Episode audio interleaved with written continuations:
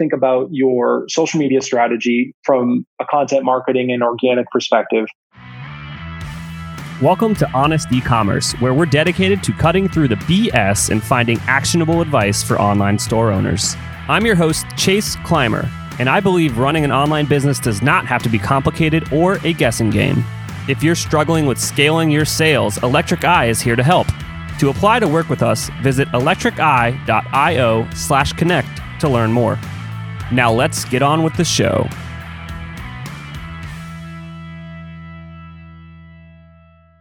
Do you want to deliver marketing moments that last a lifetime? Klaviyo is the ultimate marketing platform for e commerce. With targeted segmentation, email automation, SMS marketing, and more, Klaviyo helps you create your ideal customer experience. See why Klaviyo is trusted by more than 50,000 brands like Living Proof, Solo Stove, and Huckberry.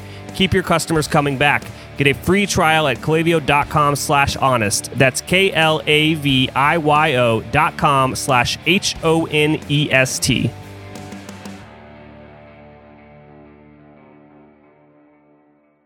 Hey, everybody, welcome back to another episode of Honest E-Commerce. I'm your host, Chase Clymer. Today, bringing to the show a super smart guy. Uh, definitely am familiar with his old agency and then now his new agency. Uh, he's uh, a subject matter expert, uh, I would say, in kind of the e-commerce space, and he's going to bring a lot to the table here. Uh, we're going to really dive in and discuss kind of what you should be looking at as an investment in partners and technologies and solutions from a brand's perspective and like how to evaluate stuff like that. Uh, without further ado, Ross Beiler, welcome to the show. How are you doing? Doing well. Thanks, Chase. Cool. So I gave a quick kind of background on you, but I guess let's get dive a little bit more and talk about your history and kind of just like what was the path that led you to your current job as the COO of Trellis? Yeah, yeah, absolutely. I um, actually started uh, doing freelance web design and development while I was at uh, college, uh, Babson College, and was kind of crazy enough, lucky enough, uh, I don't know, whatever you want to call it, to be able to have just enough client work uh, where when I graduated, I could move back home with my parents, do it in the basement, uh, and just see how long that would kind of take me uh, take me on. Luckily, that turned into not just a freelance practice, but a, a small agency, uh, which grew over time. That agency was called Growth Spark you know, sort of grew that from myself to a team of about a dozen or so folks. We had a very strong focus on WordPress back, let's see, when I started in 2008. Um, we actually had our first experience working with Shopify in 2010, so pretty early days of Shopify. And by 2000, probably 2013, we actually made the decision to go all in on Shopify. We had done a really big custom design Shopify project for Johnny Cupcakes in 2012. It was one of the first more custom design sites at the time. Just had a great experience with it. They had a great experience with it. We fell in love with Shopify and we basically didn't look back. So continue doing that uh, until about 2018, uh, where I had the opportunity to uh, team up with uh, with the folks here at Trellis. Um, we merged uh, Growth Spark and Trellis into a kind of what our, our agency is now. So when I came in uh, after the dust settled, you know, in the in the beginning of 2019, we were probably about 35 people, uh, and we grew to just over 60 people by the end of 2019. So we had a pretty crazy year last year. Uh, this year has obviously been a little nuts with with COVID and everything like that, but we are we are back on a growth trajectory. We're almost 70 people now and things are going strong and e-commerce you know with all the crazy growth it's had this year is not going anywhere but up uh, soon so all very exciting stuff Oh yeah, I mean it, it, it's fantastic. So you essentially have been in the Shopify game and ecosystem for about ten years, which is probably about as long as most people could say they've been doing it, unless they were on like the core team over there. Pretty much, yeah, exactly. Awesome. Since 2004, Avalara's vision has been to harness the power of cloud technology to help simplify sales tax for businesses of all sizes. Avalara solutions are designed to affordably scale with businesses as they grow over time. Tax compliance is not a revenue generating activity. So, Avalara's technology is designed to help you manage compliance as efficiently and accurately as possible so you can reclaim your valuable time and reduce risk in your business. With more than 1,000 signed partner integrations, Avalara likely integrates with the ERP, e commerce, mobile payment, and point of sale systems you use today. Find out how your business can be sales tax ready at avalara.com slash honest. That's A-V-A-L-A-R-A dot com slash H-O-N-E-S-T. Avalara, tax compliance done right. So, with that experience, uh, and then obviously my experience as well on my side, essentially we we kind of had a, a, conversation before and an episode uh, that we've never like or a topic we've never touched on the show is really like the investment levels and the dollars and cents behind all the stuff we talk about on this show. You know, I, we have founders on here all the time or other subject matter experts. And it's like, you should do this, you should do that. We don't really talk about the dollars behind it and the expectations that you should be, you know, having when it comes to making these investments and growing your brand. So, you know, kind of with that, where do you think we should start the conversation? That's a great question because uh, you know we have had so many client conversations. Merchants come to us and you know they're they're looking to make some sort of investment in their business and their site, and they obviously are always everyone's budget conscious. Even if you have a hundred million dollar budget, you still have to keep it in a hundred million dollars.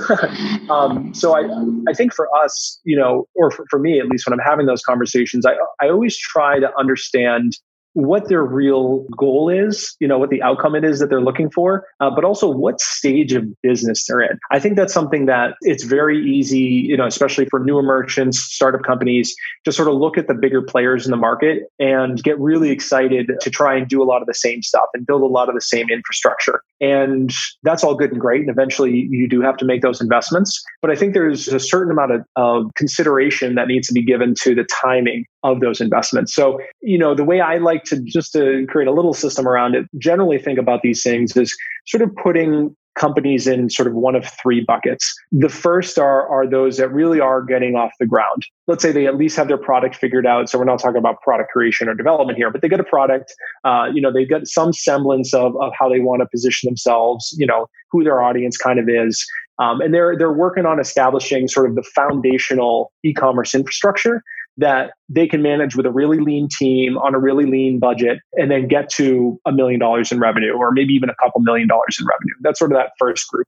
The second group are those that have really locked that foundation in. And now it's about scale. You know, it's about, hey, we want to go from a million to 10 or from five to 50. And they're thinking about things like automation and streamlining and, you know, how do you replace job functions with technology and how do you centralize customer data? And they're really starting to get into creating a, more of a machine behind their business. And then that third group uh, is is what I would consider more the the enterprise stage, where you're not just worried about you know some automation and, and standardization. You're actually now thinking about global market reach, um, managing multiple business units at, at the same time. You're thinking about translation. You're thinking about multi-currency. You're thinking about uh, maybe uh, disparate technologies and not just worrying about how your email marketing data marries with uh, your customer data, but now you have multiple email marketing platforms or multiple inventory management systems. So um, to try and keep it simple, I think those three groups, you know, the sort of startup, the scaling, and then enterprise size businesses seems to be a good way to, to start conversations by figuring out where a merchant fits into that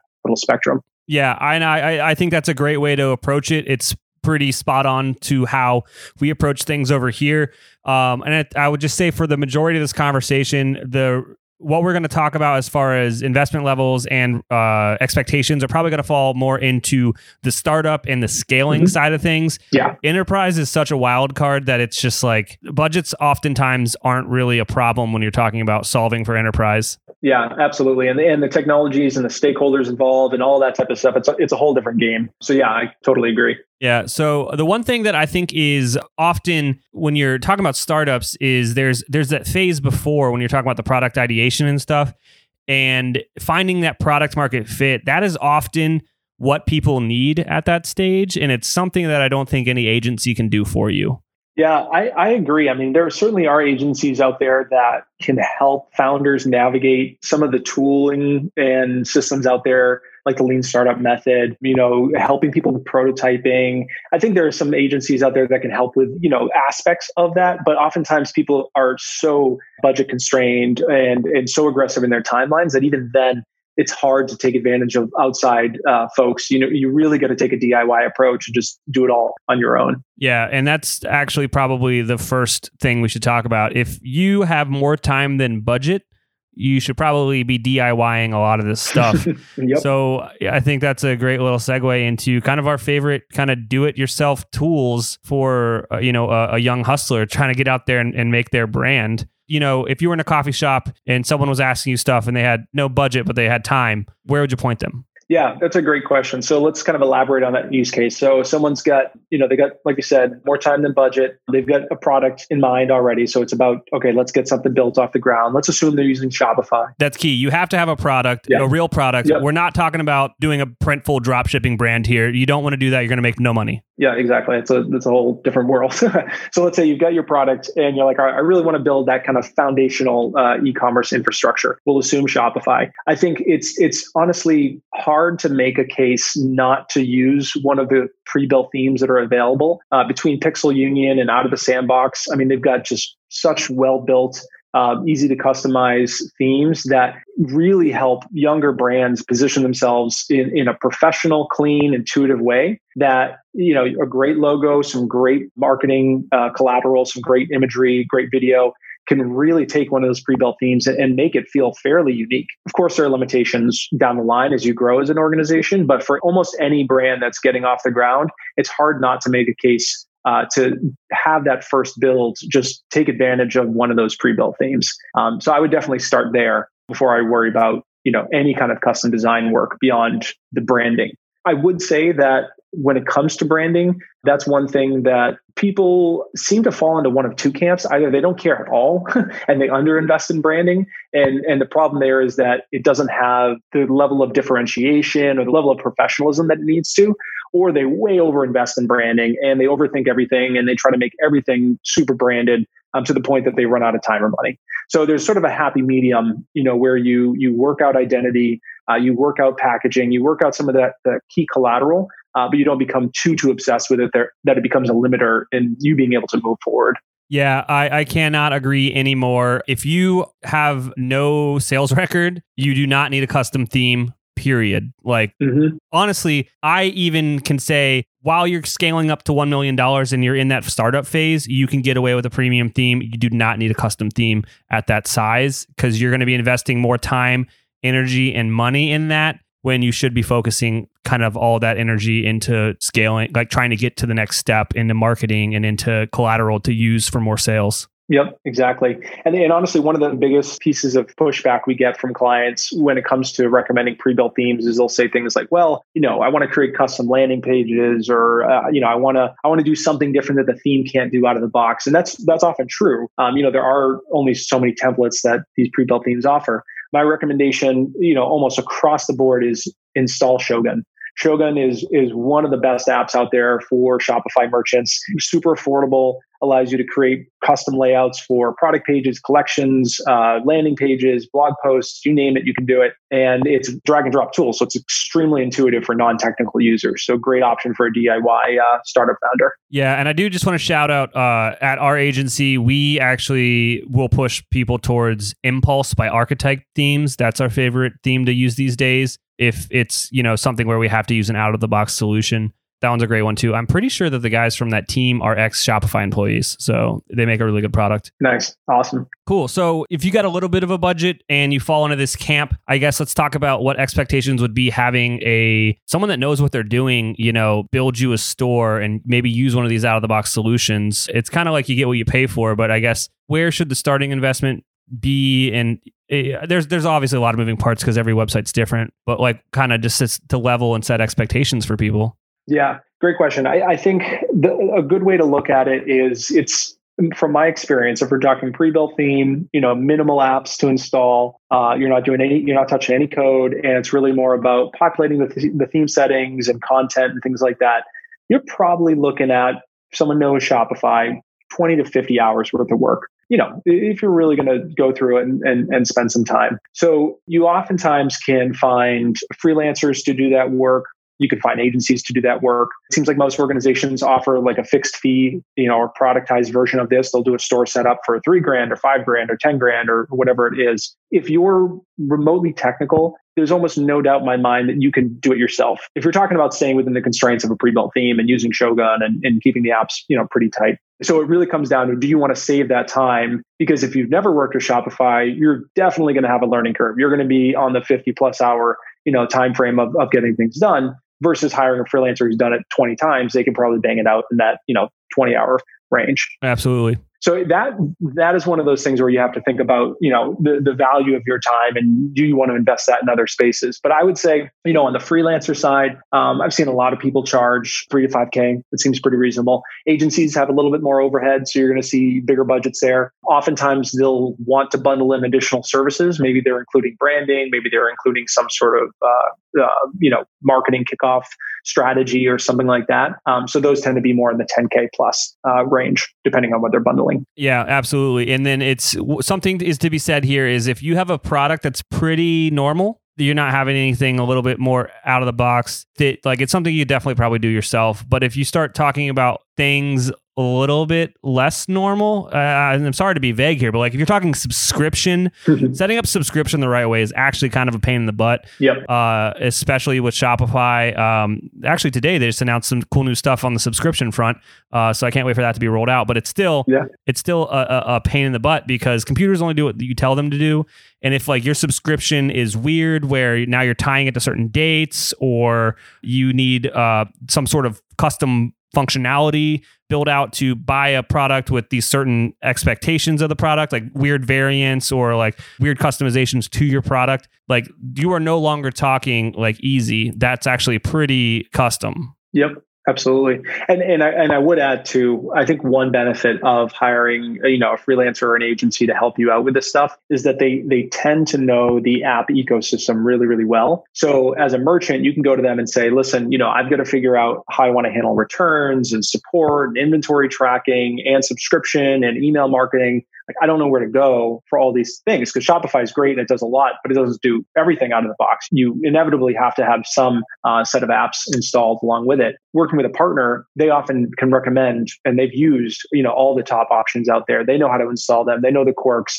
They know all the the, the subtle requirements of getting them uh, up and running. So I think that's where, especially if you're talking about building out a real foundation for your e-commerce business. That's where taking an advantage of another partner and having them do this work can can end up saving you a ton of time. Yeah, and then just going back to what you said earlier about it being a little bit more expensive to use agencies and they kind of want to bundle stuff in.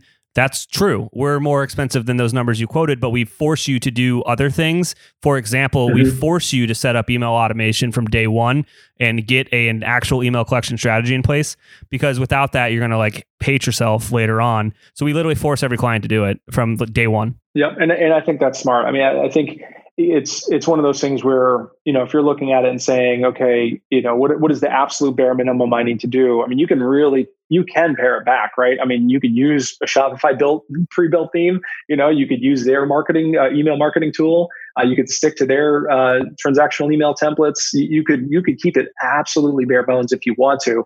Um, but those are the kind of corners to cut that aren't really going to benefit you in the end. You know thinking through the email marketing strategy um, thinking through your your email sign up strategy, thinking through your support strategy. It's it's pretty critical because you're going to see you know those things break very quickly if you don't have a strategy in place uh, pretty early on in the sales process. Yeah, and then just talking about like how long things take and doing it yourself versus having someone else that knows what they're doing. It takes honestly like 40 hours to do Klaviyo the right way, which is our favorite tool for email automations. And it is usually people will be like, oh, I have Klaviyo. And then we look at it and it's like they're not utilizing it and it's not working for them because so many things weren't done because uh, it is a beast of a setup. Yeah, yeah, it absolutely is. And I, I think, especially where a lot of merchants are coming into this often for the first time, technical setup aside, I mean, they're not necessarily familiar with all the different types of flows, all the different types of campaigns that you would want to consider running. You know, an agency or freelancer who has that experience and come in and say, listen, you know, we know almost almost without a doubt. Uh, you know, you do this for reactivation, you do this for VIP, you do this for first time, you do this for loyalty. Like, get a couple of those set up out of the box, and you're going to see some pretty quick return uh, on those campaigns almost right away. Absolutely. What do all e commerce stores have in common? That's right, customers. And those customers are going to have questions. Gorgias is the leading e commerce help desk with over 5,500 customers on Shopify, Magento, and BigCommerce. Their software is built with machine learning to optimize your support system and allow your team to save time and money on repetitive inquiries while still remaining personalized. What it does is take all of your customers' insights and information, brings it into their amazing dashboard so you can solve your customer's problem as quickly as possible If you want to give Gorgias a try, visit gorgias.link slash honest to get your second month free. That's G O R G I A S dot L I N K slash H O N E S T.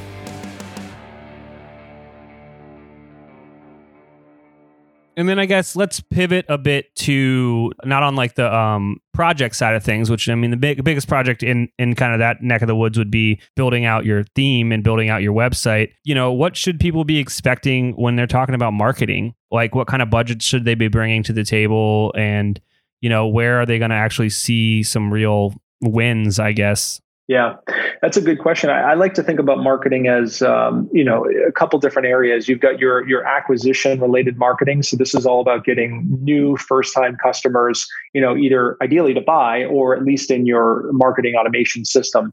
Um, there's sort of that aspect of it, and then you have your your sort of retention aspect of marketing. So re-engaging with existing customers, getting them to buy more, upsell, participate in your community. You know that sort of thing. Uh, and of course, there's a you know data side of marketing as well. So let's focus on this startup sized, you know, uh, company.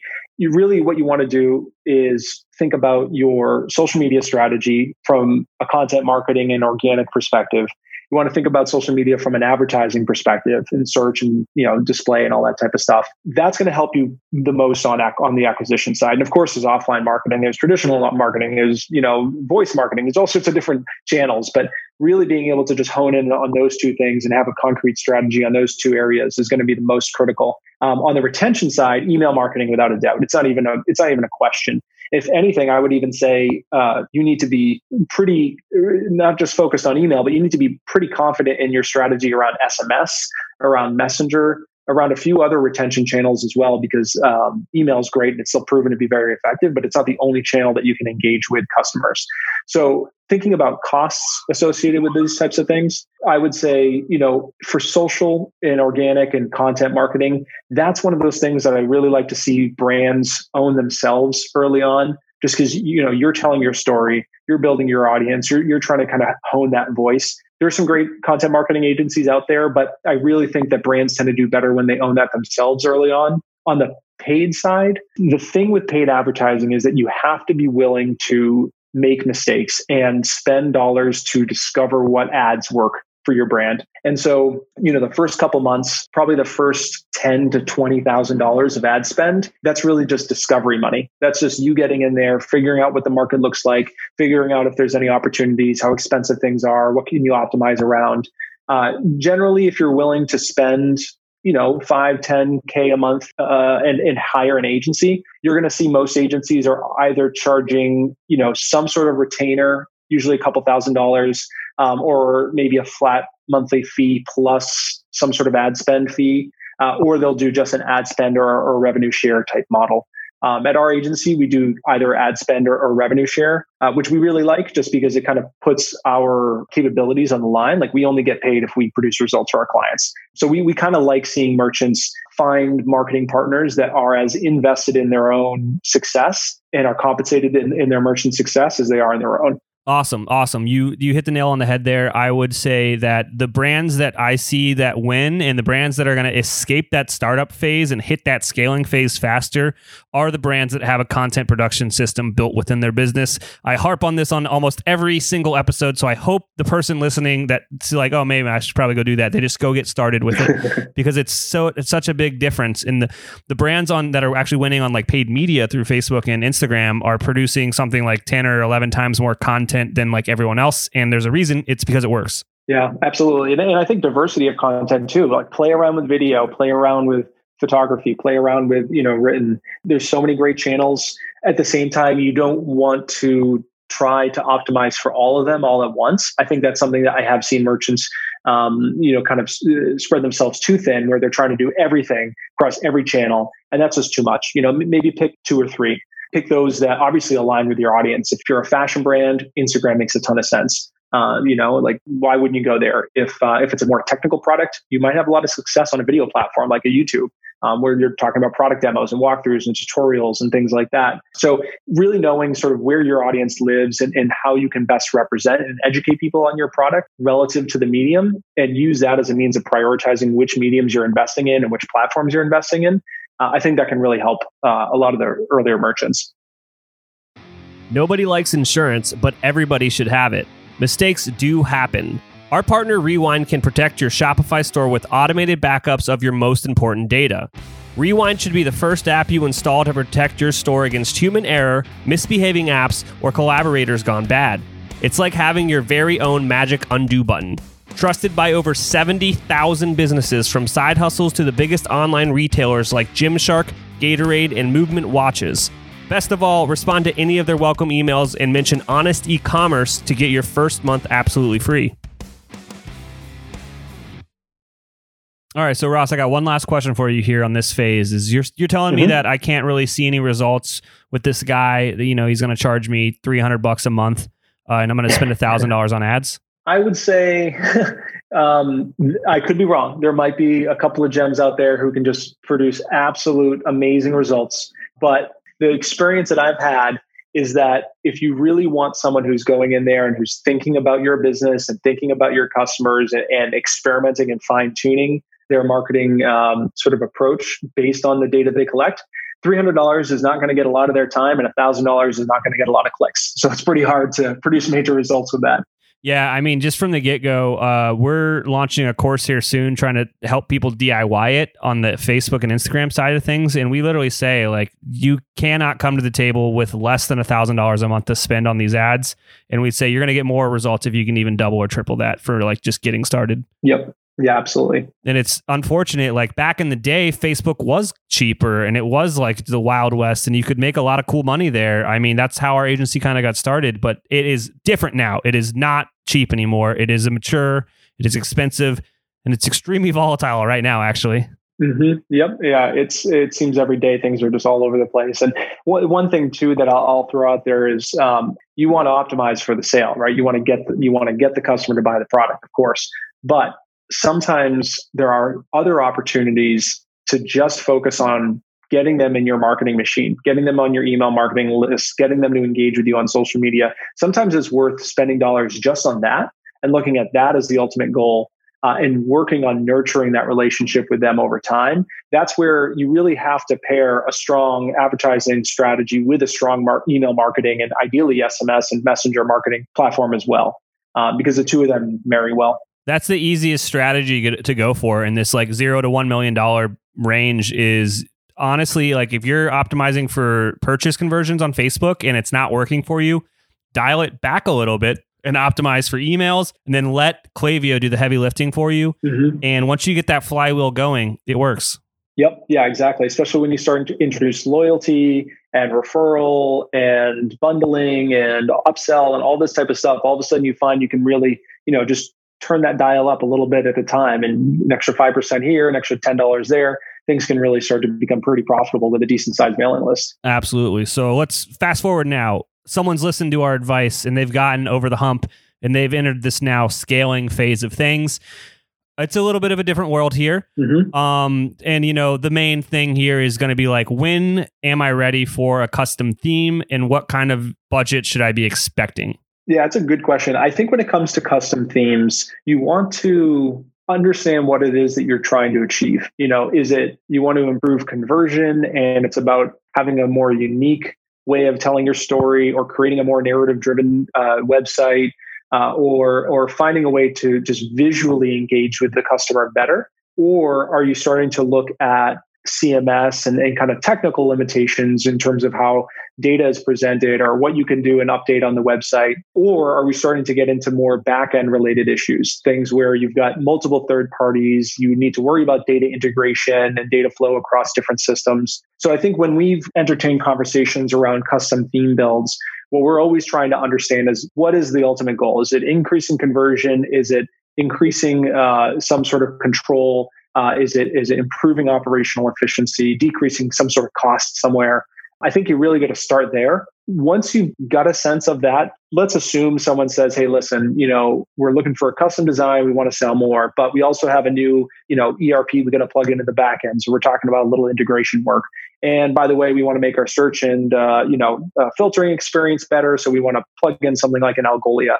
Okay, so now you're kind of hitting all three of these realms. Generally, uh, at least in our experience, is it's hard to get too far with a custom design theme with some of this integration work for anything under 50k. yeah, you might be able to do some stuff. You know, maybe if you're just doing the design or you're just doing a custom integration, maybe you can piecemeal it. But I think under 50K, you're not really giving yourself a lot of room for really thinking through these things and investing in building a private app or in multiple design phases or whatever it might be. Once you start to get north of that and more in the $100,000, $150,000 range, that's when you have a lot more options, right? You can really go crazy on the design side. That's when you're starting to talk about potential, you know, media production budgets. Um, you can incorporate, and honestly, I think incorporating custom media on the website, whether it's photography or, or video, uh, that's where you create some amazing experiences. So I, I think what we like to see is, is merchants that are coming into it with budgets that are healthy enough to meet the objectives they have and be able to have some flexibility so they can experiment with things like multiple design concepts or that media budget or you know whatever it might be. Hey I, I, can't thank you enough for being transparent there. You know pricing is always a thing that some agencies keep close to their vest and it's mostly just because it's hard to set expectations and then someone wants something that's completely off the wall and it's like you got to kind of have a weird conversation to that point. But yeah. first and foremost we should talk about like on the higher end of those budgets there that's the kind of budgets that you know all the brands that people are usually saying i want to be inspired by this brand. So like like the mm-hmm. allbirds of the world um you know all of these brands that everyone's kind of like looking to for advice they're spending six figures and more on their experiences and you can't expect to get that in the startup phase. Yep that's absolutely right. It's something that i think you know merchants have have um you know always big ambitions which is great but but if they're if they're working with constrained budgets you just really need to think about you know what's going to take the business to the next level. And once you're you know once you're teetering on that growth stage and or scaling stage and you're you know you're into several million dollars in revenue oftentimes it's not design and customer acquisition and conversion challenges that are the biggest obstacles for the business. A lot of times you're starting to get into more operational aspects of running the business. All of a sudden when you've got you know 5 million in revenue and you're fulfilling you know tens of thousands of orders you're not using google sheets to track inventory you know or order status uh, you're not manually handling customer support through email. You just you can't do that because those systems break when you start to scale beyond that size. So a lot of times when merchants are coming to us and you know they're in that range one of the things that we like to really take our time with in exploring with them is what do the operations look like behind the scenes? Because a lot of that those could be quicker fixes for the business that could open up new revenue or reduce costs and allow us to then reinvest that into the growth areas like customer acquisition or, or redesigns for conversion improvements and things along those lines. Yeah, I got two things I want to talk about there is one, I want to talk about why a custom theme might make sense from a more like technical side of view. But then two, I kind of want to talk about the differences in like priorities between startup and that scaling phase. So with what you said there is in the scaling phase, you kind of are actually focused more on margin and finding efficiencies in where you're allocating your time and energy and your budgets. Mm-hmm. Whereas in the startup phase, you're kind of seeing what the hell works. Absolutely. Yeah, it's almost like you think about startup as as sort of very revenue focused and scaling as very much you know, margin or profit focused. Yeah. So once you kind of get to that scaling part of it, you can start to almost realize, you know, you might have some budget for a new website. And I think that the reason a custom theme would make sense for your brand would come down to needing some some of the following things I jotted down here as we were chatting. Is first is like if your experience is based on a premium theme, it's going to be an experience that's very uh, broad and not really kind of focused on the experience that you want to deliver as a brand.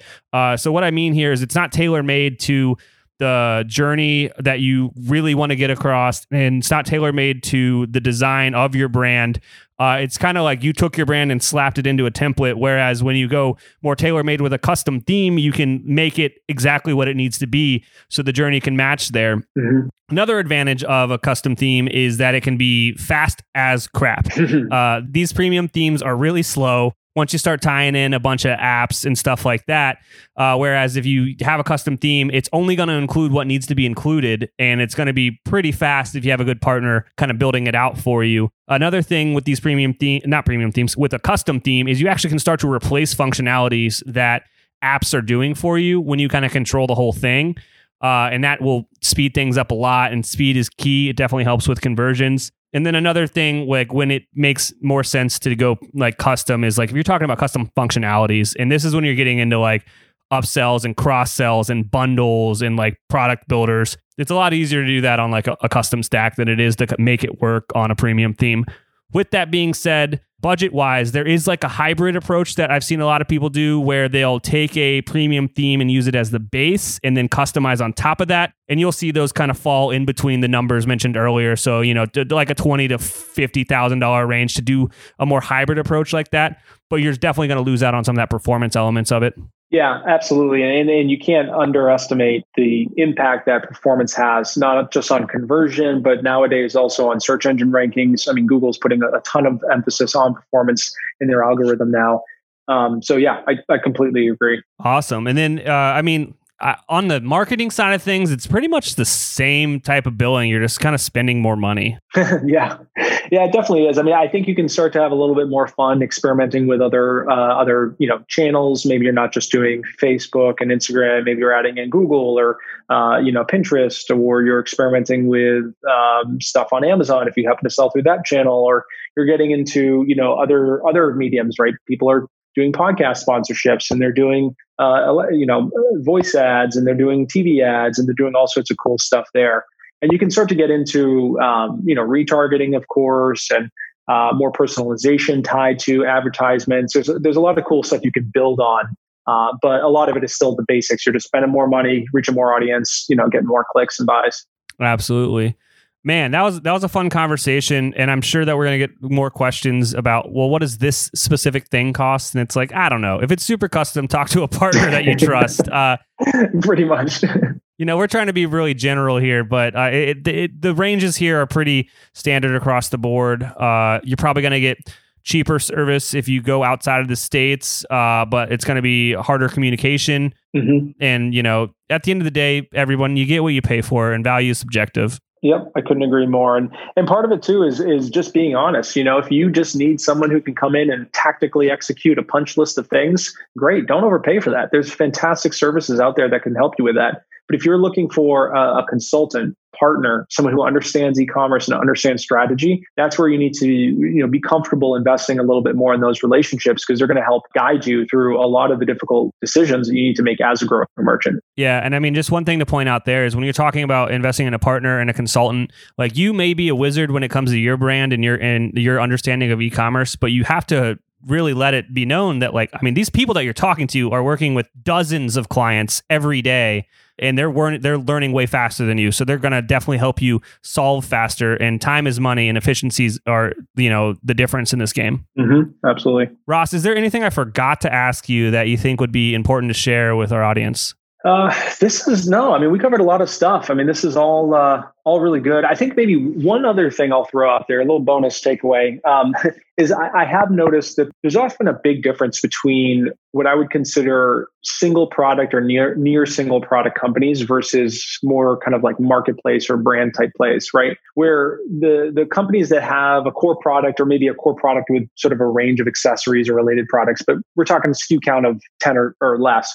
There you're you're often focused on more of a what I would consider narrative driven journey right? Narrative driven design, where it's more about the storytelling. It's more about, you know, that product, why that product, the history, the background, the, you know, all those things that get people excited to buy it. And I think in those instances, often, you know, often you actually are a little bit more reliant on the, the design of the site. You are a little bit more reliant on the media that you're using and things like that.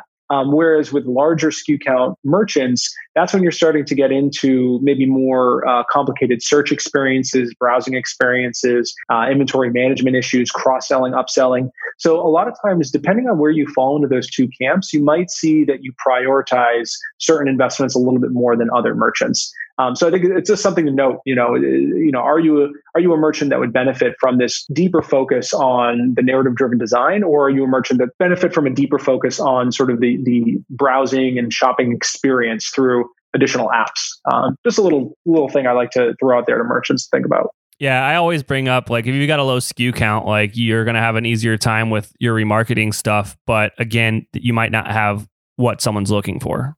Yeah, yeah, exactly. Oh man, this was a great conversation. I know I'm going to have you back on the podcast. Uh, if people are curious, uh, how do they get a hold of you and to learn more about what you guys are up to? Yeah, awesome. Um, yeah, feel free to reach out trellis.co. Uh, couldn't uh, couldn't pony up the full uh, .com there, but um, I'm Ross at trellis.co. Uh, happy to happy to connect over email, LinkedIn. Um, Ross Beiler. Um, not super active on Twitter, but you could probably track me down there if you wanted to. But uh, yeah, always uh, always happy to chat. I cannot thank our guests enough for coming on the show and sharing their journey and knowledge with us today. We've got a lot to think about and potentially add into our businesses. Links and more information will be available in the show notes as well. If anything in this podcast resonated with you and your business, feel free to reach out and learn more at electriceye.io slash connect. Also, make sure you subscribe and leave an amazing review. Thank you.